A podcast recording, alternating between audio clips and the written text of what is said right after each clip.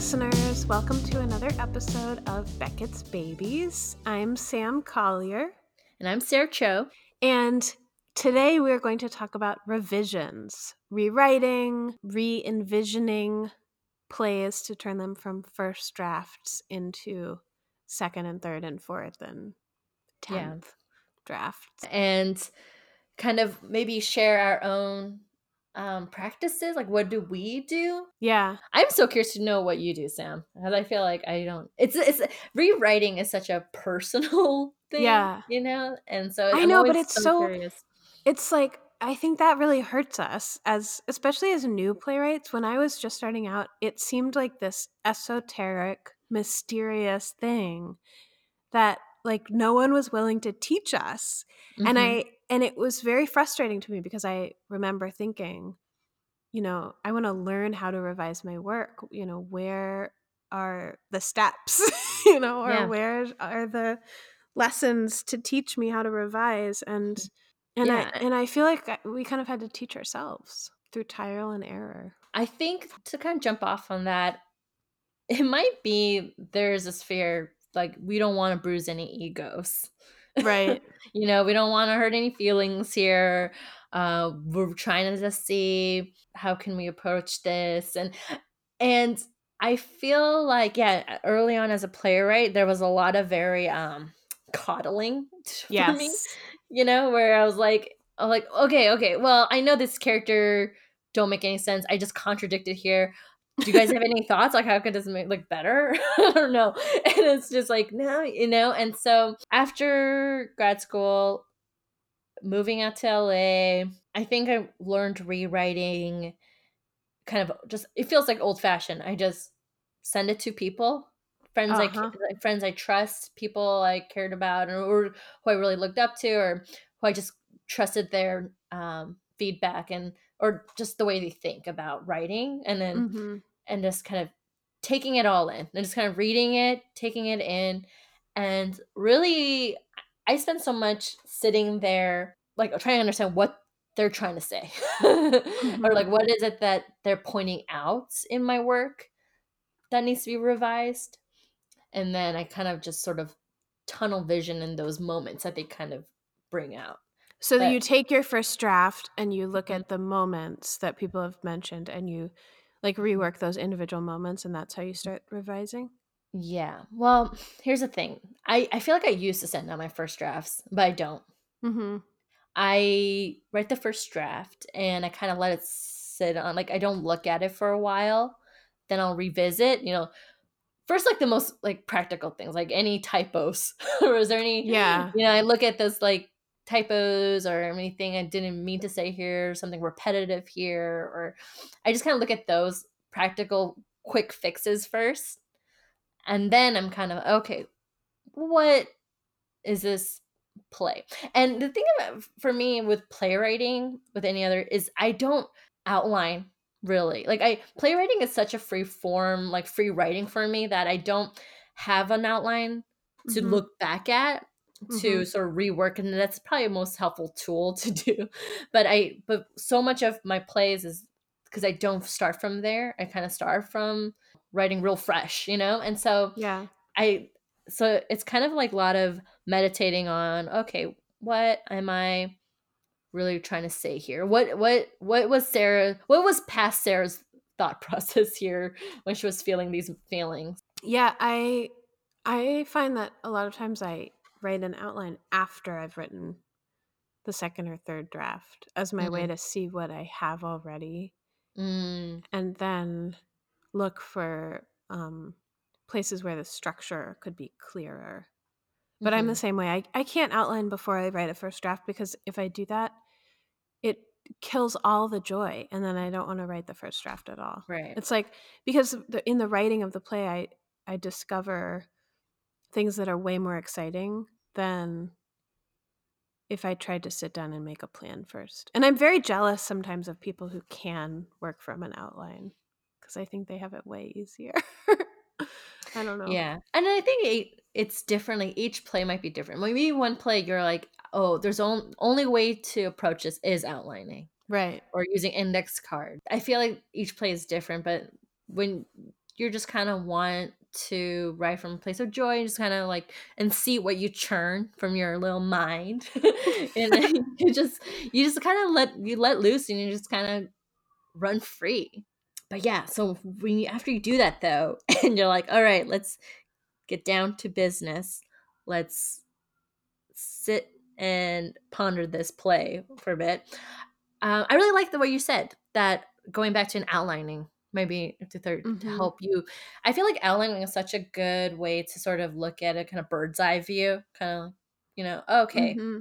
Yeah. Let's, instead of having to look through like one hundred pages, let's just see it in a couple, three, four pages and what what the actions are here and what sort of, what what I could digest and rewrite in.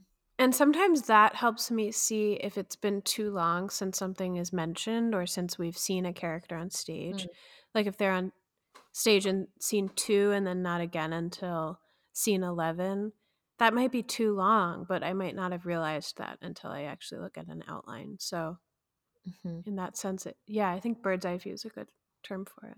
And then also, mm-hmm. so I feel like I write a first draft and then same thing, I just let it sit. But when I'm ready to go back to it, often I'll go through um, and and read the play from the or follow the play from the perspective of each character.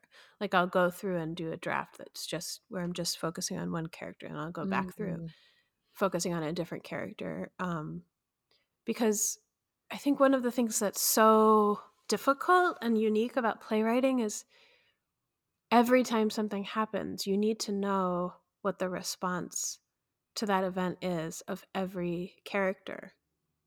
Mm. And so you have all these layers. And not only that, but you need to know what each character knows about how the other characters are responding. Mm-hmm. So um, there's yeah, just that complexity there. Yeah. And because um, each character will play a very specific role in that storytelling. Right. And so you're kind of wanting to see how, where all that point of view collides. I love to look the first maybe eight to ten pages of a play and the last ten pages of a play too. Oh, that's cool. And then what do you do? To me, the first eight, ten pages is just the pages with the most information or kind of a lot of alluding or kind of a lot of mm-hmm. um, what's it going to unpack, unpack from these those first few pages. And then the first ten pages, I kind of like to sort of see kind of the bookends of, I just do a little compare and contrast. Do they align? Do they not align? Do they, what is different? What's similar? I kind of like to just look at those two ends because so much in the middle is the journey of it. kind of, and I'm like, oh, it's going to be a long, I'll just take a little quick shortcut here. Yeah. And just kind of see the both ends. I also think the beginning of the play, of every play, teaches the audience how to um, experience time mm. within the play. And, and I've noticed when I've seen different productions that if a play starts out like with a really slow pace in the first ten minutes, it teaches the audience to be more patient and that um we're you know we're going to take a more kind of relaxed approach to time, and things might not happen in a kind of flashy and fast-paced way um versus plays that start off really fast-paced teach us, oh, like things are going to be happening in this play and there's going to be a lot of you know big intrigue and Mm. And so then it becomes harder, um, I think, for audiences who have that kind of beginning to experience slower moments later in the play because they're not prepared for it. And mm. I think so that's something I've started to consider a lot more is like how, what kind of pacing expectations do I want to set up for the audience? And if there is a change halfway through the play, how can I how can I um, make them comfortable in that change? Yeah, and these are such good questions. These questions come out from us after the practice of rewriting, you know? It's like mm-hmm. we individually, we kind of start developing our own process of how we, what works for us, you know? Mm-hmm. And that makes sense. Um, because because I feel like there are people who just like, I wrote the first draft and I don't want to rewrite it. And then I'll never yeah. ask these questions. I feel like that's what I I could be remembering wrong, but isn't that what Sam Shepard said about his plays? Like, first draft is it? Maybe, Maybe. not. I I don't know if it's him, but I, I I've it heard sounds like, like this, him. It sounds like him, and I've I, I've heard like random stories of all different kinds of playwrights of like their attitudes about rewriting. um, what is the most common feedback or question you get about your play that you're like, oh, that's so annoying? Annoying because I don't want to fix it, or annoying because I think the person I, didn't understand the play? No, I. Which kind of an- annoying? Good, good, good question. Uh, knowing in that uh, you know the question that they're asking, and uh, maybe it's maybe it's me being so internal, but like it's like question that you know that they're asking, and or before you know they're gonna ask it, you're anticipating, and then they ask yeah. it like, oh, well, that's annoying. Yeah, yeah. well, well I, know that I can question. tell you this is easy because. My Achilles heel is I love to put magic in my plays, and I'm and and my favorite part is exploring like how the magic works and and how it can happen and in the plot and the, contribute to the story. But then I always get the question like, why is this happening, you know? And mm. um and it's it's always the most important question that I need to address, and it's Um, always asked by very smart people, and every time I get that question, I'm like, I don't know.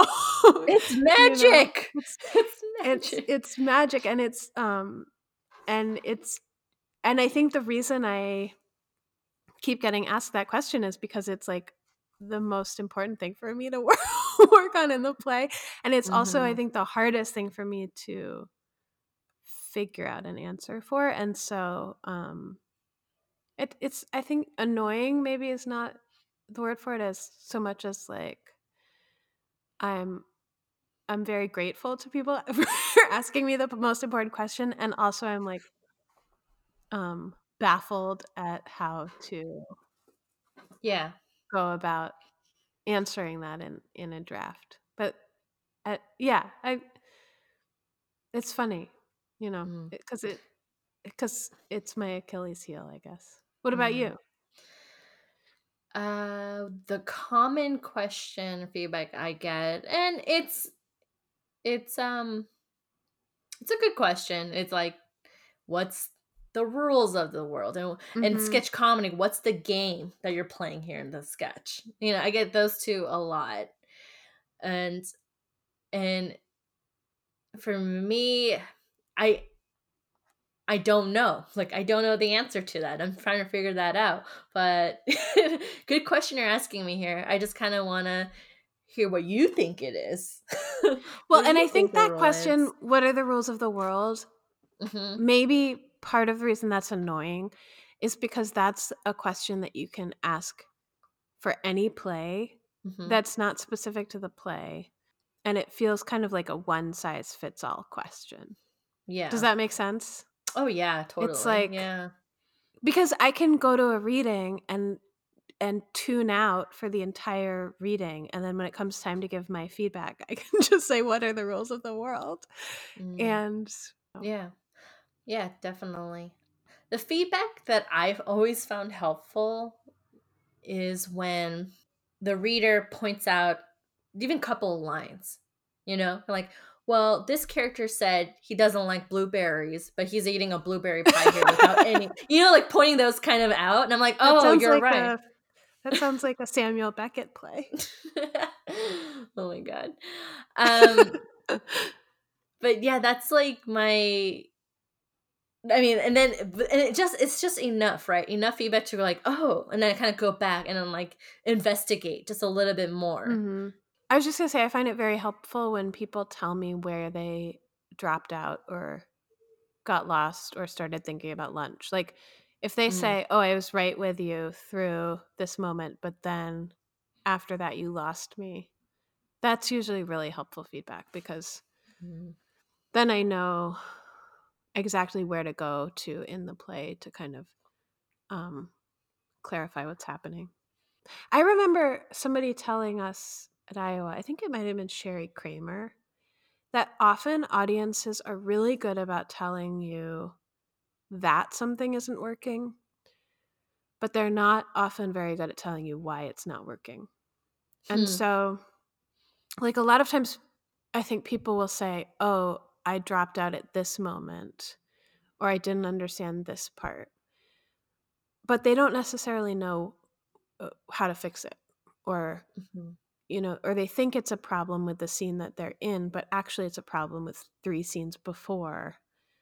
And so I think that's the job of the playwright, is to figure out, okay, if my audience is saying they got really confused or really bored, you know, in scene five, there's actually something I need to do in scene two, three, and four to make that moment in scene five work.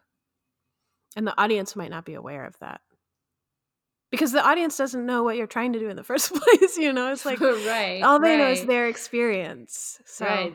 they're not in your head. Yeah, they're not. They're not, they're not mind readers. They're listeners. not mind readers. They're not sitting next to you by your computer and watching you write and be like, "Oh, why did you do that?" Thank God. yeah. Um. But yeah, audience. That's. And it's that's why, like, also readings is important. Once yeah. you have a draft, you send it out to a few people, or you had it read, you've gone through a couple revisions, and just hearing it out loud is the most helpful thing to do. Even even if you can get just a group of friends mm-hmm. at the apartment and just just read it out loud. Make them the dinner. Make them dinner. And just and hearing it out ask loud. Ask them to read your play. yeah. It's yeah. It's because then. Like I, I learn I'm kind of more of a, like a oral learner. Like I listen, I mm-hmm. hear, I learn by listening. And so when I could listen and I'm like, I could imagine, I could hear it all. Then it, the problems comes way more naturally. Like I could, I could identify those problems way more. Well, let me ask you a question, because a lot mm-hmm. of my students, um, this past fall had the experience of listening to their plays out loud. Um, mm. But, you know, they didn't necessarily know what to listen for, right? And so mm. I think it's very common for playwrights to give that advice, like you need to hear it out loud to see what's working. But we never tell young playwrights, like, how you should be listening or what you should listen for. Once you get oh, past yeah. that joy of, oh my gosh, people are saying my words.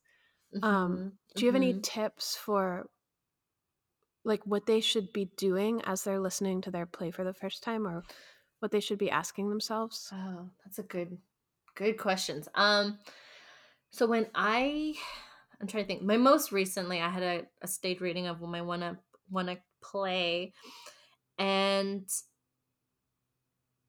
uh, well, first of mine was a comedy.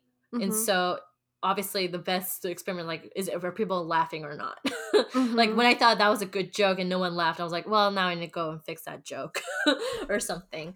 Um, but I think so much when I'm listening is, I don't, I do, it's like both technical and kind of not. It's, I'm like first listening, I start noticing when actors kind of have trouble even saying those lines or something. Yeah. Like I, I don't know, I kind of like first listen at, for that first, and I, and then in that, like another layer to that, I'm listening for um, any anywhere where it just feels like the energy has dropped. You know, mm-hmm. you kind of just feel it. Like I, when you feel like the room was like first engaged, and like I, because I even I myself, I'm like, oh, I'm kind of bored here. Like they said the same thing over and yeah. over again. And then you know it's.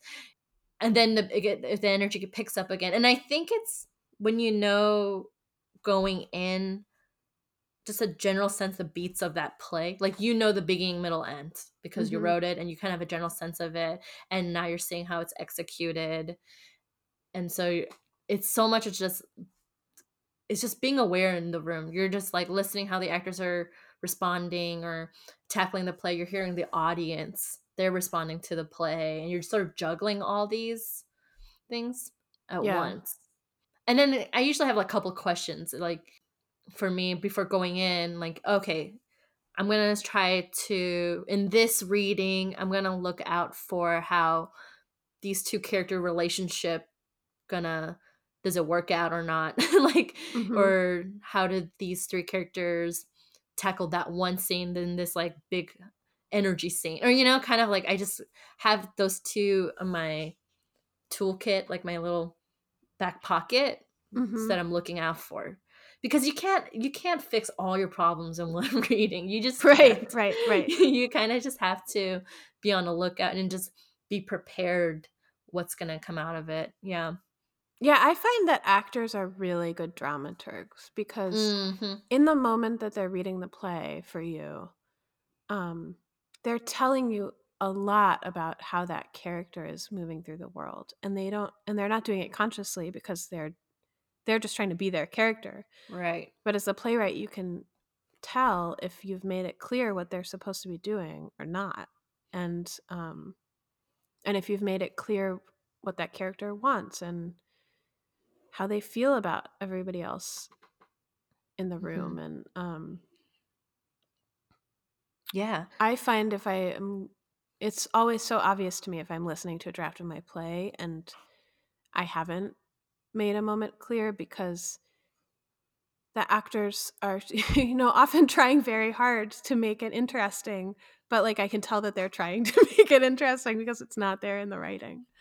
Um, mm-hmm. or they or they don't know why they're saying something.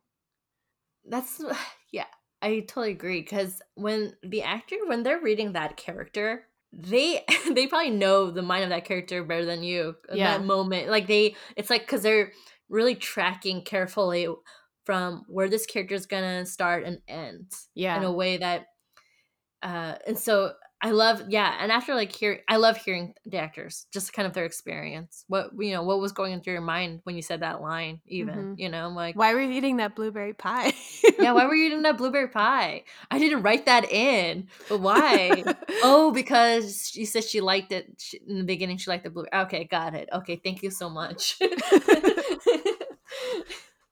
Yeah, I think another thing that I really had to learn, and that I watch my own students learning, is how to ask good questions about their work. Because mm-hmm. a lot of times when they hear a play for the first time, or, you know, any piece of creative writing, and then they ask questions of their peers, they they want to ask yes or no questions, like, was it funny? mm. Did you like it? You know, um, what were there any parts that were confusing? And I I am constantly trying to get them away from those yes or no questions and ask more open-ended questions. Um, but it's hard, I think, when you're starting out to think of good questions for feedback that will get you good feedback. Do, have you been to those readings at the end when there's this dramaturg or playwright and they're like opening up to the audience? There's a talk back, yeah. Oh, there's a talk back? Oh, I went to one of your talk backs. That was You fun. Did? Yeah, that was right. actually really fun. That's right. Um, yeah. Oh, yeah. So tell me, like, so you had a reading. Oh, no, you had a production mm-hmm. in um, at U C Davis. U C Davis, yeah. And I, and I was listeners, there. Sarah Cho came to see it, which was I drove, really far away.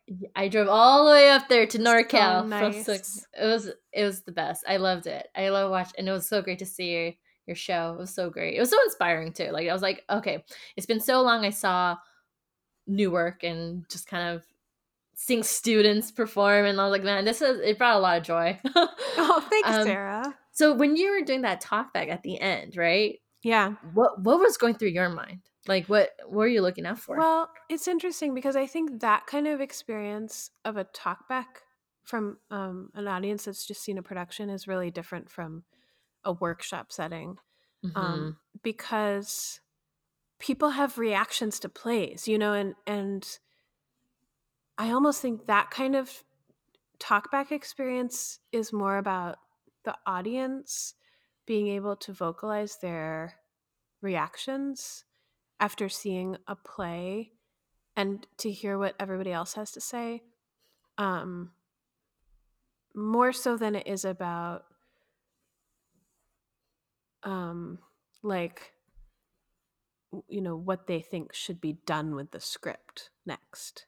Mm-hmm. Because I got a lot of useful information from them, but it but I'm not necessarily sure that was their main goal in saying mm-hmm. how they felt about the play, because they just wanted to talk about what their experience was like. And, you know, right, right. Um, and also there was this whole creative team that had done, that had added such incredible moments to the play that they had found in rehearsal or through design. And, um, and, and so much of what people wanted to say was about those discoveries that the actors had mm-hmm. made. And, um, And so that was a really, really positive talkback, because um, people, I was learning, you know, just about people's emotional state in the aftermath of that mm. really, really wild show, which was yeah. for listeners. This is a, this is my play Daisy Violet the Bitch Beats King. And there's a, like an audience interactive ritual that happens at the end of it, and um and so many of these audience members had gone through that, and that involved eating potato chips and having um water poured on poured on their heads. So you know, it was it it was kind of like they had been through this thing together, and and they were sharing their experiences. Mm. Have you been have you been to any talkbacks of your work that really stick in your mind? Um, or just reactions no. after your comedy, yeah. sketch comedy? Yeah, it's just the during and yeah, um, the immediate feedback of people laughing. Yeah, and you know, and it right when when no one laughs.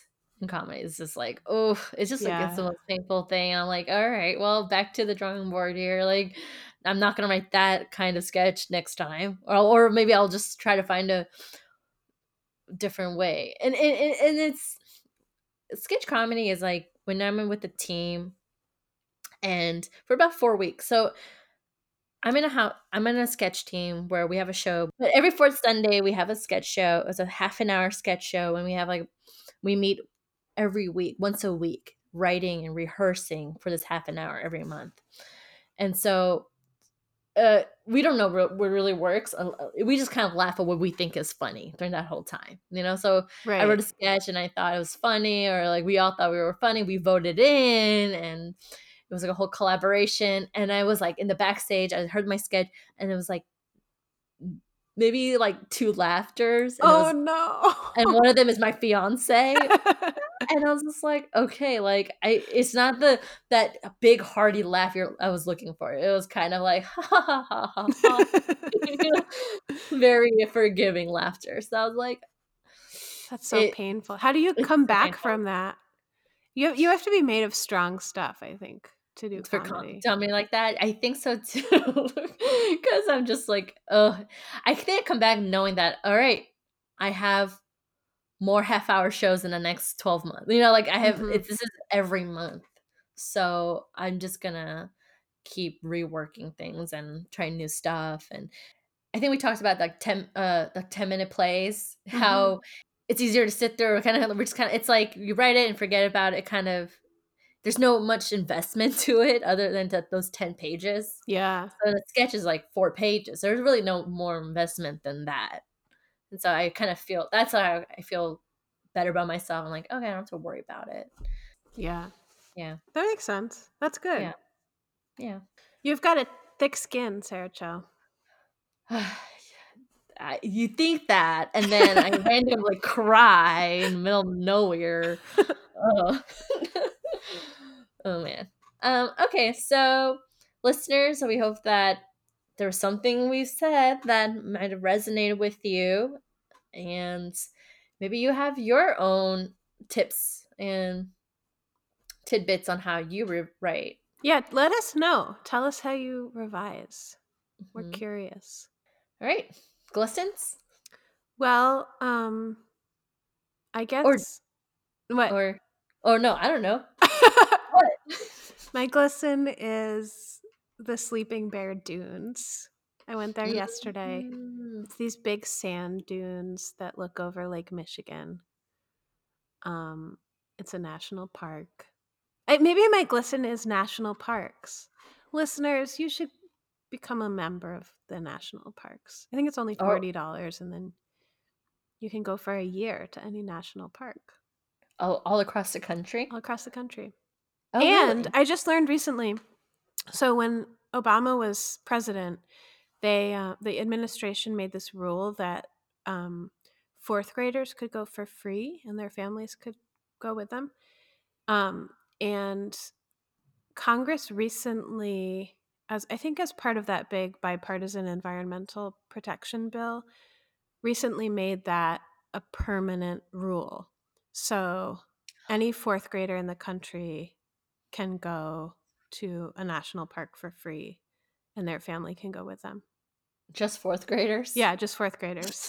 Why fourth graders? I like, think they I think oh my, they chose that age grades. because um, it's an age when kids start to really get interested in science and they're like old enough to be able to start forming their own independent interests, but they're still young enough that they're like not jaded yet and mm. and cynical, and they're still really open to new experiences. And I think also there's some research that um that lifelong passions are usually formed by the time you're like nine or ten. Hmm. Like the things that you love when you're nine, you will love for life or something like that. So yeah, national park. Maybe I should send my play to a fourth grader and give him feedback. Hey, give me notes, fourth grader. What's your glisten, Sarah? Okay. Um, my glisten is succulent plants. Ooh. And I have this one plant, pothos plant. Uh-huh. I've been just trying to add more green to my apartment. I was, we got this new shelf for our, um, like our little balcony, and I just been wanting to fill it with plants. And so I've been, we have a uh, this is small like green uh, nursery, cool, um, just like a couple blocks, really close by. And I would just kind of walk there and look at plants and like look at a succulent because I cannot take care of a plant other than like I need a very low maintenance plant. Succulents are perfect for you then. Yeah, it's it's been great. I mean, they're living and they're alive, and I, they're living I and they're them. alive. Yeah, I mean, they're like they're doing great. Uh, I water them when I remember, and it's like, and then it's been every two weeks when I remember. So I don't know. Maybe you should share some pictures of your Oh succulents. yeah. I will. Yeah, I'll share it. Um, I'll share it on Instagram or yeah. Keep an eye out for that, listeners. Yeah, keep an eye out for it. All right. Well, we seem to have reached the end of another episode.